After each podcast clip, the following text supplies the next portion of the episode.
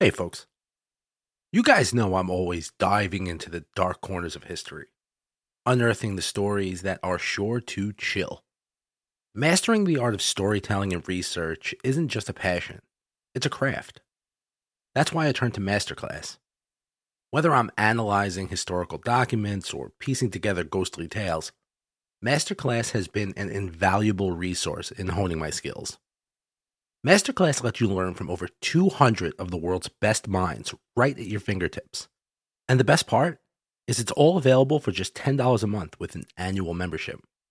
I've been particularly captivated by the class on investigative journalism taught by Pulitzer Prize winner Bob Woodward. His insights into uncovering the truth may have transformed the way I approach each episode here. What's incredible is that 88% of members feel that Masterclass has made a positive impact on their lives. And trust me, I'm one of them. The depth of knowledge and practical tips I've gained have boosted my confidence and enriched the content that I bring to you every week. As a listener of Haunted American History, you get an exclusive 15% off an annual membership. Just visit masterclass.com slash haunted. That's masterclass.com slash haunted to save 15% on limitless learning. Plus, every new membership comes with a 30-day money-back guarantee, so what are you going to lose? Don't wait. Join me and start transforming your passions into expertise by visiting masterclass.com slash haunted. I'll see you there. I've said time and time again on this podcast how the United States, when compared to the rest of the world, is an infant. I've said it so much that it's probably starting to get annoying. But that doesn't make it any less true. On top of that, Alaska has been part of the United States for just a little over 60 years. That's crazy to me. It's a vast, barren wilderness that is nearly twice the size of Texas. It has been host to some of the most unexplainable paranormal happenings, never mind in the country, but around the world. There are more stories here than I can count. From alien abductions to disappearances to just straight up monsters. In the last two decades, over 16,000 people have disappeared from there without a trace. That is an insane amount of people. Sure, it's desolate and frozen for a majority of the year, and even in the warm months, there are part of it that never thaw. Its size alone is the perfect place to up and disappear without even counting weather. I'm sure some of that comes into play, but some of these stories will leave you scratching your head making a believer even out of the biggest skeptic. Do you believe in ghosts? Join me on a journey through America's dark and haunted past as we explore the ghost stories and folklore that have been passed down for generations. What scares you? Let's find out. I'm Christopher Feinstein, and this is Haunted American History. Many of us are familiar with the Bermuda Triangle the infamous spot in the western part of the Atlantic Ocean that has seen many planes and ships mysteriously disappear, and is the source of much conspiracy. But did you know that America has another one? Well, America doesn't have Bermuda Triangle. I guess Bermuda has Bermuda Triangle, but it's off the coast of Florida, so that's pretty much America. It's a place where people disappear at a rate that is double the national average. The Alaska Triangle stretches from Utqiagvik to Anchorage and Juneau and has been the center of countless strange occurrences, head scratching disappearances, and unexplainable sightings. Is there a reasonable explanation for all of this, or is something more otherworldly at play here? Alaska is found on the far northwest of North America and is home to less than a million people. It is undeniably one of the most beautiful places on Earth, and with such a vast landscape of untouched nature, there's no reason not to see why. If you are in search of solitude, incredible wildlife, and long sunny days, Alaska is the place to go. But there is also a dark side to all of this. Alaska's missing persons rate is double the national average, and a significant amount of these disappearances happen in the Alaska Triangle. Since 1988, over 16,000 people have been reported missing. While some of them find their way back, some are never seen again. Many have theorized that this is simply due to the sheer size of Alaska, and it's a valid point. It stretches over 663,268 square miles, and with unforgiving and hostile terrain. That being said, there are things that happen in the Alaska Triangle that cannot simply be explained away by the state's vastness. On July 4th of 2012, the annual Mount Marathon was underway, a grueling one and a half mile race up and down a steep slope of Marathon Mountain. As many as 30,000 spectators gather every year to watch runners compete in what some call the hardest short distance marathon in the world. 66 year old Paul Michael Lemaitre, or Lemaitre, it's a French name, and like I've said before, it's a difficult pronunciation, and I am an idiot. Paul Michael Lemaitre of Anchorage, better known as Michael, was runner number 548. It was his first time attempting the Mount Marathon, and nothing was going to stop him from getting up that mountain. Not even being told, if you have not been up that mountain before, you should not even consider going and should go home right now, and you should not even enter the race. A message shared to the marathoners by Tim Lebling at the pre race safety talk. Michael was a fit guy. He regularly worked out and completed a 12K in the previous month. Despite this, Michael's choice to ignore the warning proved costly. The second wave of runners set off at 3:15 p.m. Michael was among them. Two and a half hours later, Tom Walsh, who was working as the race steward, saw a man clambering up the last section of the ascent. He called out to Tom, How far am I from the top? About 200 feet, Tom called back. Tom then asked the man for his bib number. It was runner number 548, Michael Lemaitre. The weather wasn't great that year around this time, a heavy fog had started to set in on the race point. The spot that marked the height of the ascent before the runners needed to start descending was still visible. Tom didn't worry about Michael's ability to compete in the race. He didn't seem to be in any trouble. Tom radioed down to the race officials that bib number 548 would be down in about an hour and a half, and he started his descent back down. But Michael didn't make it back down in an hour and a half. He didn't make it back down at all. When the predicted time came and went, worry among the crowd began to set in.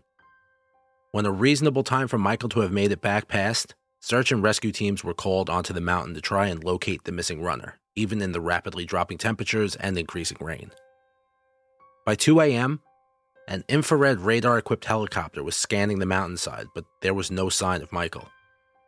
Searchers on foot were desperate to find him as soon as possible, as he would likely be hypothermic in the current conditions.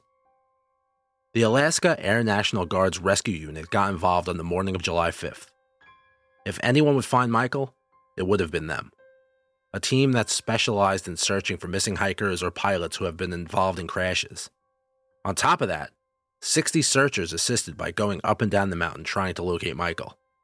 There was not a shoe, not a piece of clothing, not a disturbance in the vegetation along the trail. Nothing. His disappearance has dumbfounded all involved and all who hear about Michael's case. How could he have vanished on a three mile race and not a single trace ever be found?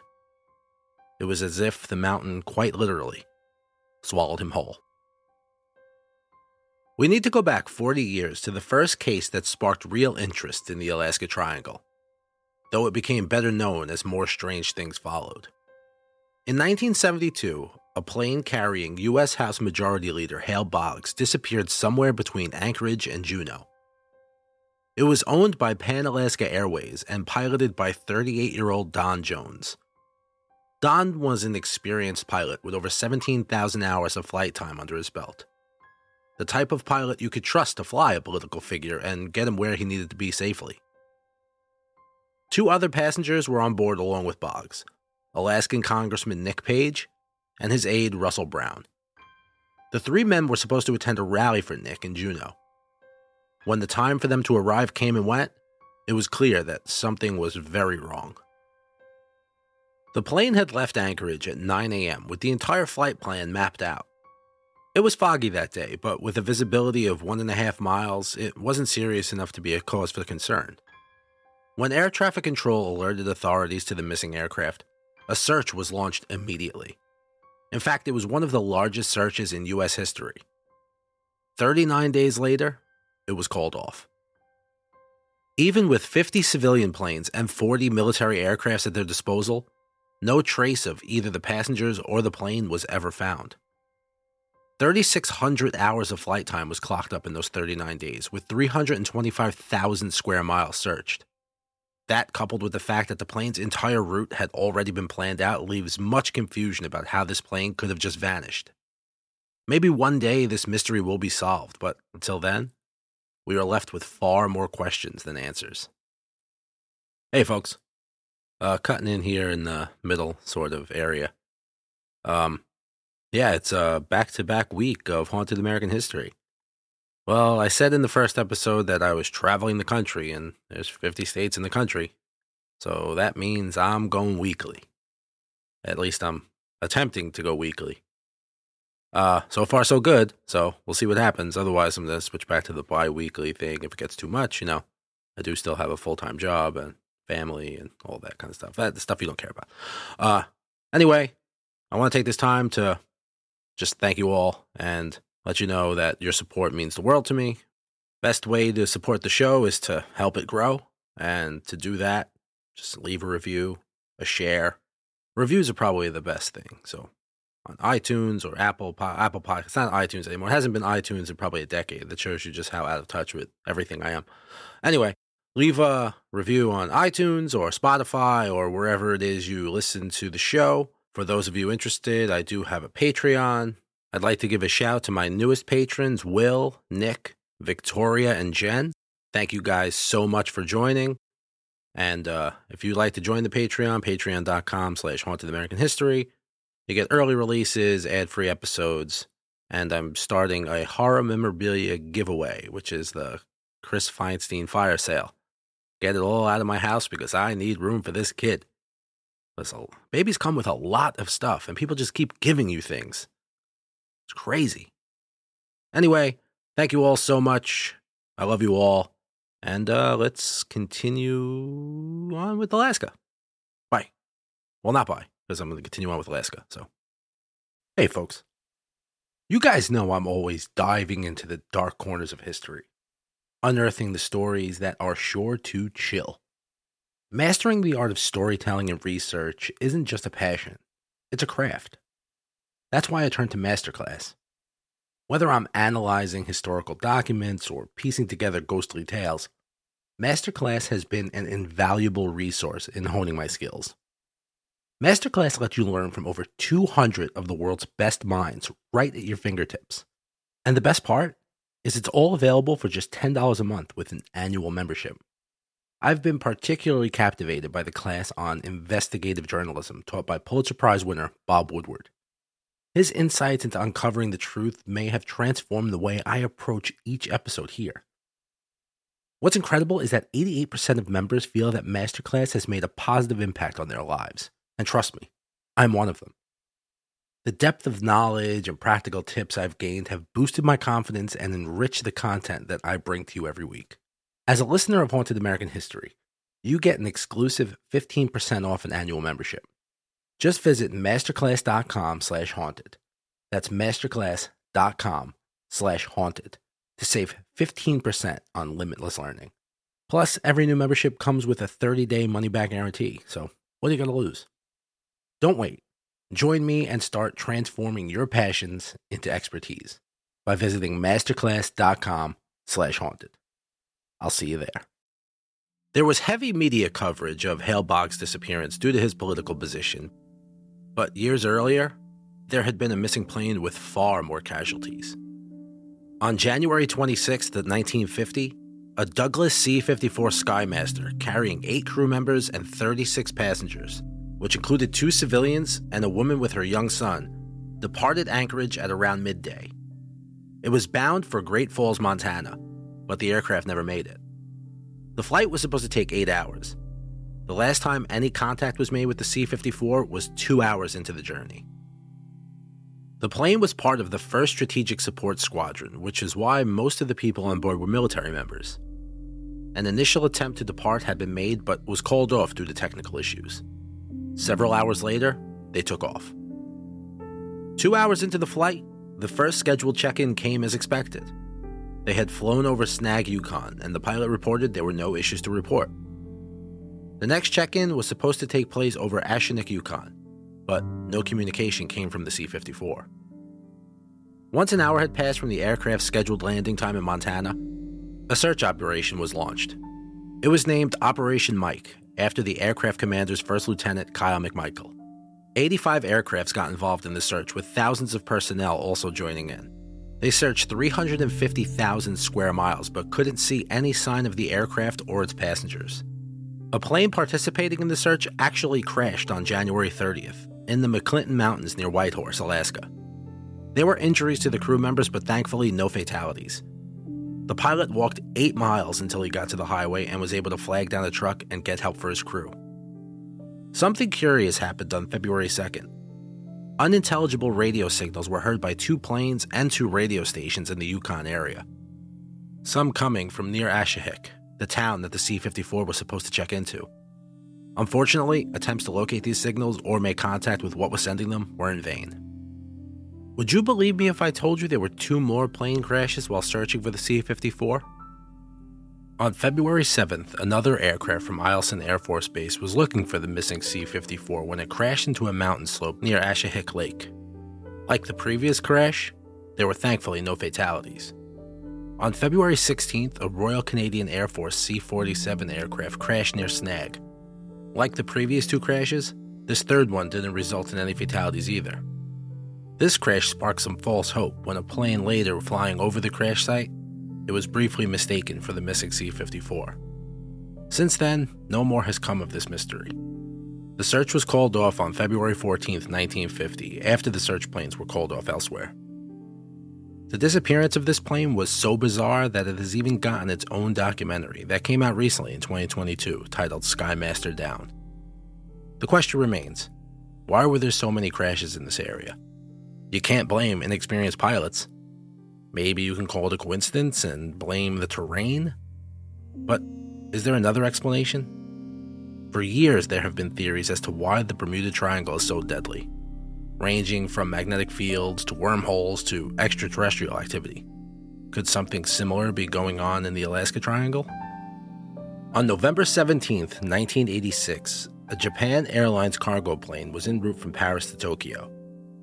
The Japanese Boeing 747 was carrying Beaujolais wine, a French wine that I hope I pronounced correctly. Please, wine connoisseurs, don't come after me. When the plane was flying over Iceland on its way to Anchorage at 5:11 p.m., two unidentified objects suddenly appeared to the left of the aircraft. The crew had witnessed them suddenly appear from below the plane before closing in, seemingly escorting the aircraft. These objects had no resemblance to any earthly aircrafts. Each had two rectangular sections of bright glowing nozzles, with the rest of them not visible in the darkness. Captain Terauchi could even feel the heat coming off of these UFOs when they got close to the plane, with the entire cabin being lit up by the light they emitted. Those two flying objects did disappear at approximately 5:23 p.m. But then a third one appeared. It was far larger and shaped like a disc. The cargo plane had been in contact with Anchorage Air Traffic Control who requested that an oncoming United Airlines flight can confirm the unidentified air traffic. When it was able to see the cargo plane at roughly 551, no other objects were visible in the air. Captain Terauchi later drew the objects he had seen. He explained that they were square with two rectangular sections that seemed to be made of some sort of glowing bright nozzles or thrusters with the dark sections in the middle. The third object was described by the captain as a pale band of light that was mirroring their movements, altitude, speed, and direction. Captain Terauchi again contacted air traffic control regarding the object, but they could see nothing on the radar. The cargo plane was now approaching Fairbanks, which is when the captain got a closer look at the object. The city lights illuminated it, revealing a massive disc shaped outline. Captain Terauchi described it as twice the size of their aircraft. It was only Terauchi who saw it, though. It appeared out of his first officer's field of view. Still, the object was not picked up by Fairbanks' radar. The other planes in the sky during that time reported no similar sightings. The cargo plane safely landed in Anchorage at 6:20 p.m. Captain Terauchi stuck by what he had seen, saying that the object was a UFO in his official report. In December of that same year, he gave an interview to two Kyodo news journalists. After the interview, Japanese Airlines grounded Terauchi for talking to the media, and he was given a desk job. He did get back to piloting several years later. After a three month long investigation, the Federal Aviation Administration released their findings. They concluded that the FAA did not have enough material to confirm that something was there. They were accepting the descriptions by the crew, but were unable to support what they saw. There was some skepticism around Terauchi and his previous UFO claims. A UFO researcher named Philip Klass looked into the whole situation for his book, The UFO Invasion. He concluded that Terauchi was a UFO repeater. It turned out that Terauchi had previously claimed two other UFO sightings before the November incident. Whether or not you choose to believe Terauchi's claims, other completely unrelated flights have reported similar incidents in this stretch of Alaska. In January of 1987, Alaska Airlines Flight 53 witnessed a fast moving object on their weather radar. The plane was flying from Nome to Anchorage. When they noted the object, Flight 53 was around 60 miles west of McGrath and sitting at 35,000 feet. Could this object have been a plane? Well, no. The fastest plane, a Blackbird, can fly at speeds of 2,259 miles per hour. That is incredibly fast, but the object far exceeded that speed. The pilot and first mate were not able to visibly see the object, but the radar noted the distance increasing between them, and it was at a very fast rate. Every time the radar swept around, approximately once a second, the object was five miles further. That meant it was traveling at a speed of 18,000 miles per hour. He confirmed with the air traffic control tower that the object exceeded their 50 mile and 100 mile radar in the matter of seconds. That same month, a U.S. Air Force KC 135 jet was flying from Anchorage to Fairbanks when it observed a large dome shaped object. The pilot estimated it to be just about 40 feet from the jet. It was near them for a short time before disappearing.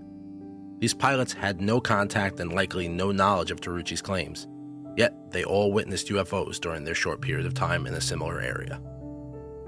When you think of Alaska, what's the first thing that comes to mind? I asked my wife this question, and her answer was Santa Claus. I thought that was stranger than anything I've ever discussed here, but she told me that when she visited Alaska, she made a stop at Santa Claus Village in North Pole, Alaska a Santa themed gift shop, so I guess that checks out. I think Bigfoot, so you tell me. Who's weirder?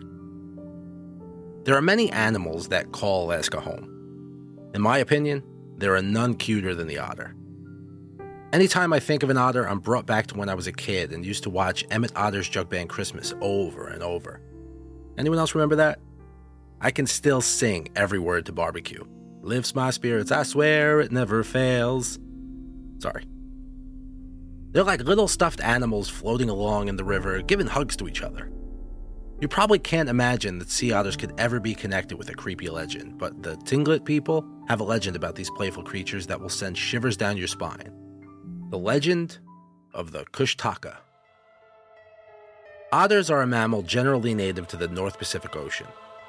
They are playful in nature, similar to dogs, the puppies of the ocean. While we might think these animals are the sweetest little things ever, the Tlingit people have a legend about them that will most definitely keep you up at night. Sometimes terrifying things come in cute and cuddly packages. The Tlingit believe that some otters are actually shapeshifters that look like men.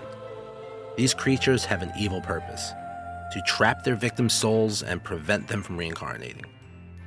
It certainly wouldn't be the first time a cute face has been used to lure people into almost certain doom.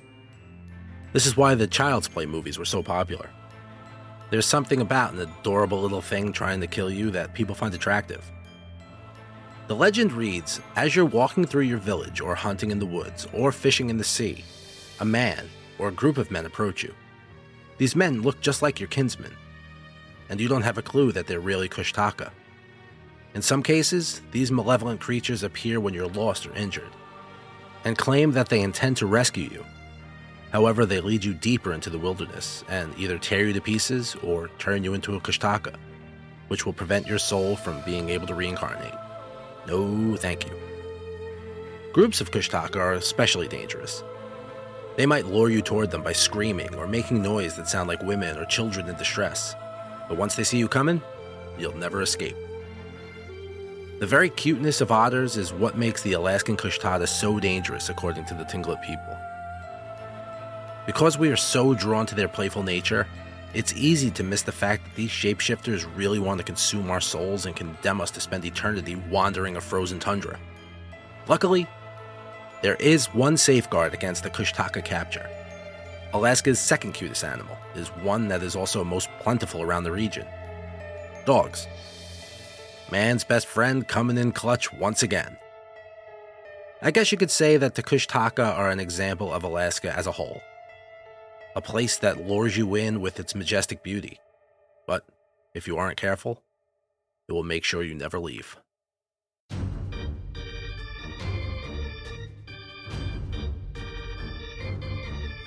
I'm Christopher Feinstein.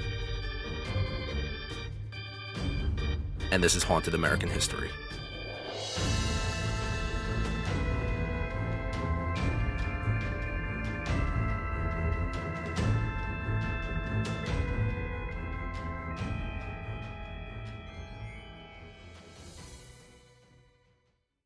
Murder in America is a true crime podcast that covers stories from all 50 states, including stories of mass shootings, serial killers, and lesser known murders. Do you find yourself doing more research after listening to a true crime show? Well, Courtney and I used to do the same thing, and that's why we created Murder in America. Our podcast dives deep into each case. Our storytelling will make you feel like you're right there within the case with us, watching it all play out, and we do not shy away from the graphic details. If you're a fan of true crime, then listen to Murder in America on Spotify now.